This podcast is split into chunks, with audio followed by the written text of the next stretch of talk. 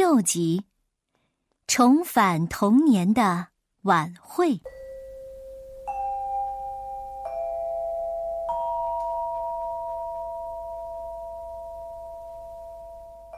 就在尹老和乌丢丢离家的前一天晚上，他的屋里热闹起来了。多宝阁上的收藏品一个个跳下来，开始在屋里走来走去。第一个走到地面上的是樟木雕成的老头。据尹老说，这个木头人还是他爸爸亲手为他雕成的。老头手拿一本书，整天在看书。今天啊，他把书放下了，说：“明天一早，主人有事出门，这次一走啊，10天半个月回不来。我年岁最大，先当几天一家之主，如何？”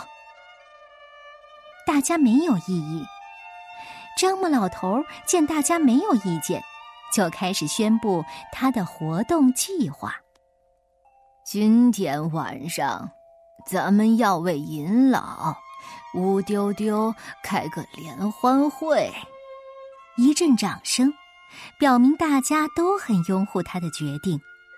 不大一会儿的功夫，大家列队2排，敲敲打打，热热闹闹的。由樟木老头请出了尹老和乌丢丢来参加特意为他俩安排的联欢晚会。尹老看着这场面都惊呆了。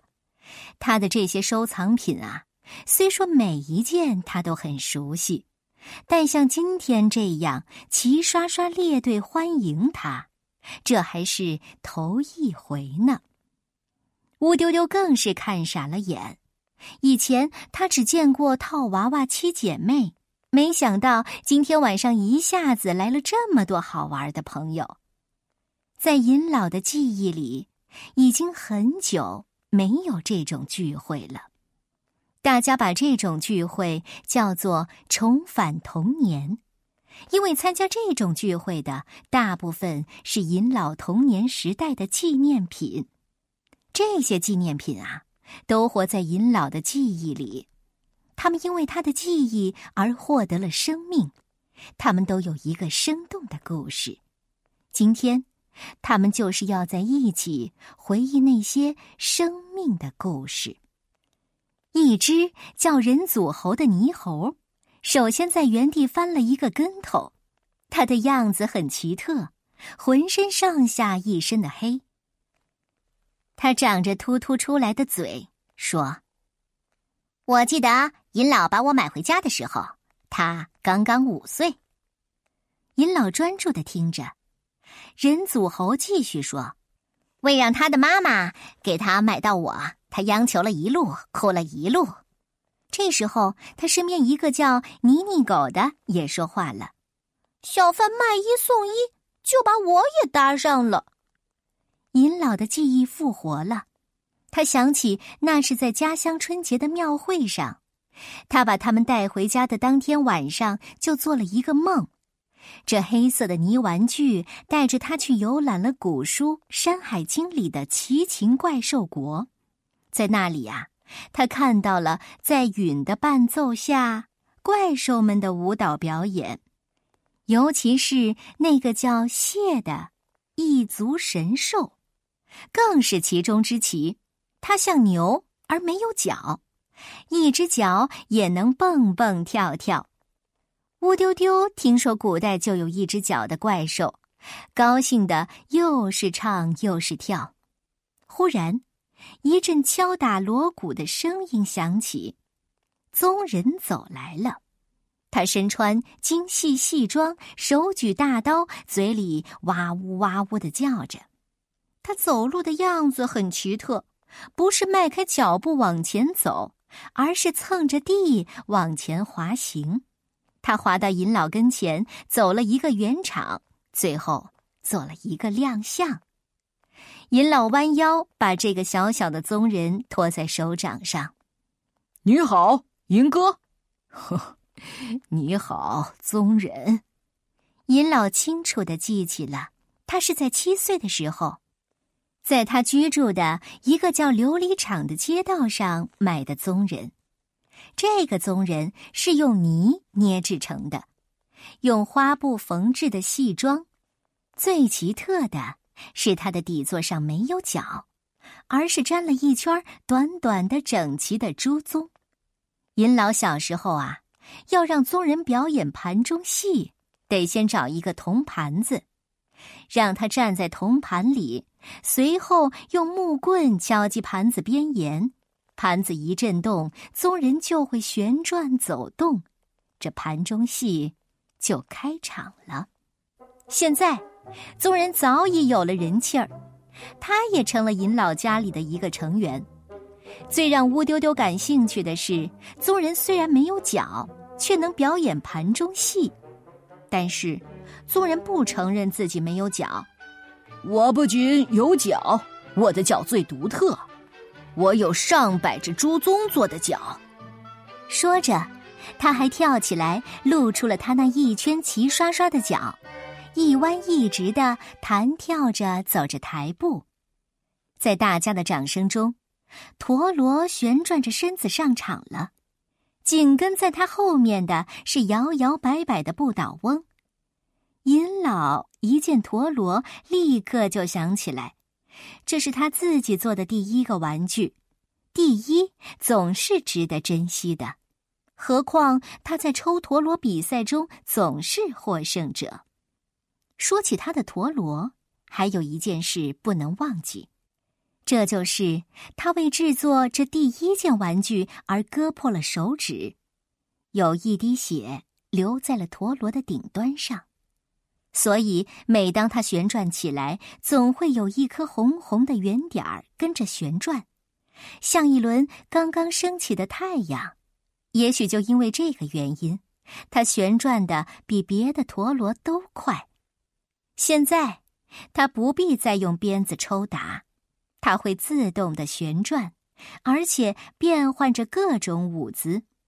它已经成为尹老有生命的收藏品了。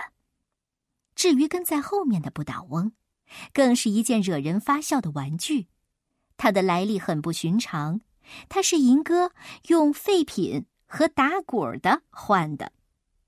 这里所说的打滚的，就是走街串巷收购废品的。那时干这一行的，手里都拿着一面比核桃也大不了多少的小皮鼓，边走边用小藤棍儿敲打着，边敲还边吆喝。那天他听见胡同里传来一声“有破烂的，我买”，就抱起一堆破铜烂铁跑到门口。他早已忘记换了哪些日用杂品，只记得换的东西当中有这个不倒翁。过了1年，当不倒翁和银哥交谈的时候啊，他提出的第1个要求就是，能不能让我躺下睡一觉？这不难，银哥给他盖上了一块棉垫子，让他一觉睡了半年。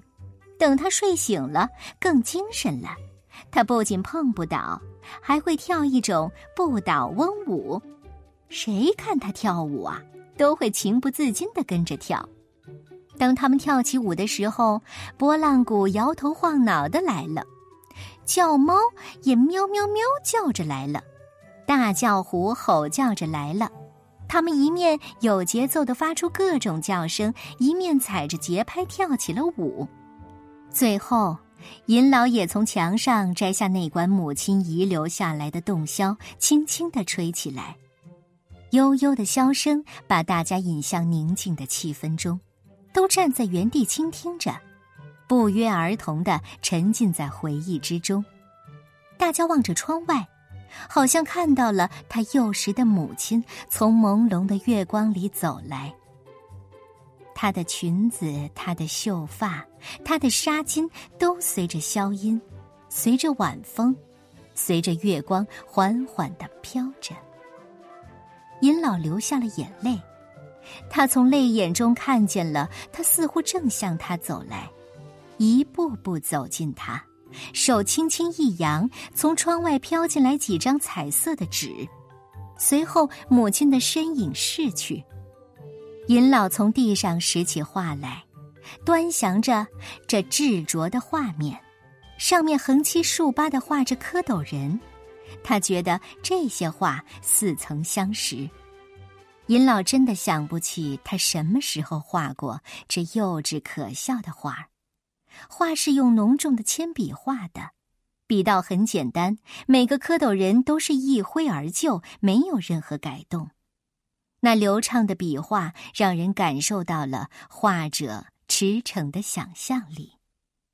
一个个蝌蚪人从纸上站起来，哦，不认识我们了，有的还跳到他的手上，有的跳到他的肩膀上。乌丢丢刚把手伸过去，就有两个蝌蚪人跳了上去。银哥，他们还当他是小娃娃似的称呼他，你怎么会忘了我们呀？站在他肩膀上的一个蝌蚪人趴在他耳边说，我们可都是你小时候画的蝌蚪人啊。你不是说过你家的那些东西时间长了就会沾染上人气儿吗？我们在你家住了好长好长时间了，我们可是看着你从小到大，从大到老的。大家七嘴八舌地吵吵嚷嚷起来。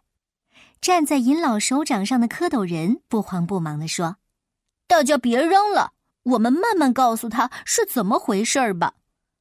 大家帮助他回忆起了一段段往事。那时银哥刚刚3岁，天生的喜欢涂涂抹抹，只要有一张纸，有一张笔，他就会画小人儿，直到把一张纸画满。妈妈看着这大脑袋、细胳膊、细腿儿的小人儿啊，就给他们取名叫蝌蚪人。蝌蚪人，我小时候画的蝌蚪人。尹老的记忆复活了，静夜烛光，一幅幅图画展现在纸上，母亲赞赏的微笑。几十年过去了，他没想到母亲为他一直珍藏着，而且今夜在箫声的呼唤中，母亲从另一个世界给他带来了这些属于童年生命中的珍品。大家争先恐后地欣赏着尹老小时候画的画。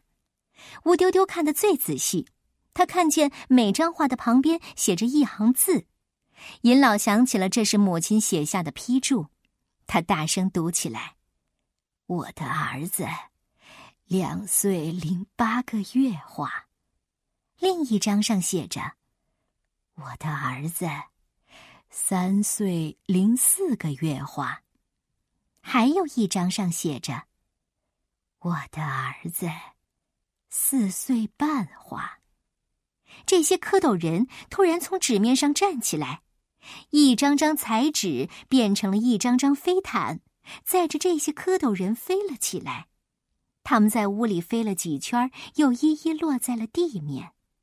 蝌蚪人灵巧地从飞毯上走下来，3蹦2跳的就落到了尹老的肩上、手上。你怎么老了？看我们还是原来的样子。尹老笑一笑，真不知道该怎么回答他们的问题。我有一个很重要的问题想请教尹老。说话的原来就是那木头娃娃可可。我们在您这儿住下来，为什么能获得生命呢？有喜怒哀乐，也有心在跳。尹老又笑一笑，仍然不知道该怎么回答他的问题。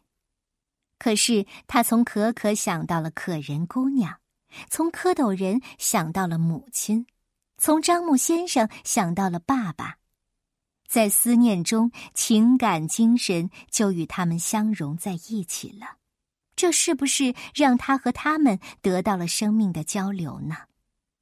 他还没来得及想好用什么语言来表达这种感受，一直没说话的诗篓子说话了，让我给大家朗诵一首诗，这也许能回答可可姑娘的问题。他开始用沙哑的声音朗诵起来，重温童年游戏的情景，你在我的记忆中又一一复活了，源于童年，又超越童年，带给我的是生命的滋养。你和我一起长大，直到永恒。大家痴迷地倾听着诗篓子的朗诵，声音虽沙哑，声声却动情。这诗传达出这个家中的每一件物品的体验，也让尹老激动不已。好诗，好诗，诗篓子的诗啊，是越写越好了。乌丢丢凑到诗篓子耳边，是他扔到纸篓子里的吧？多亏了你的记性好。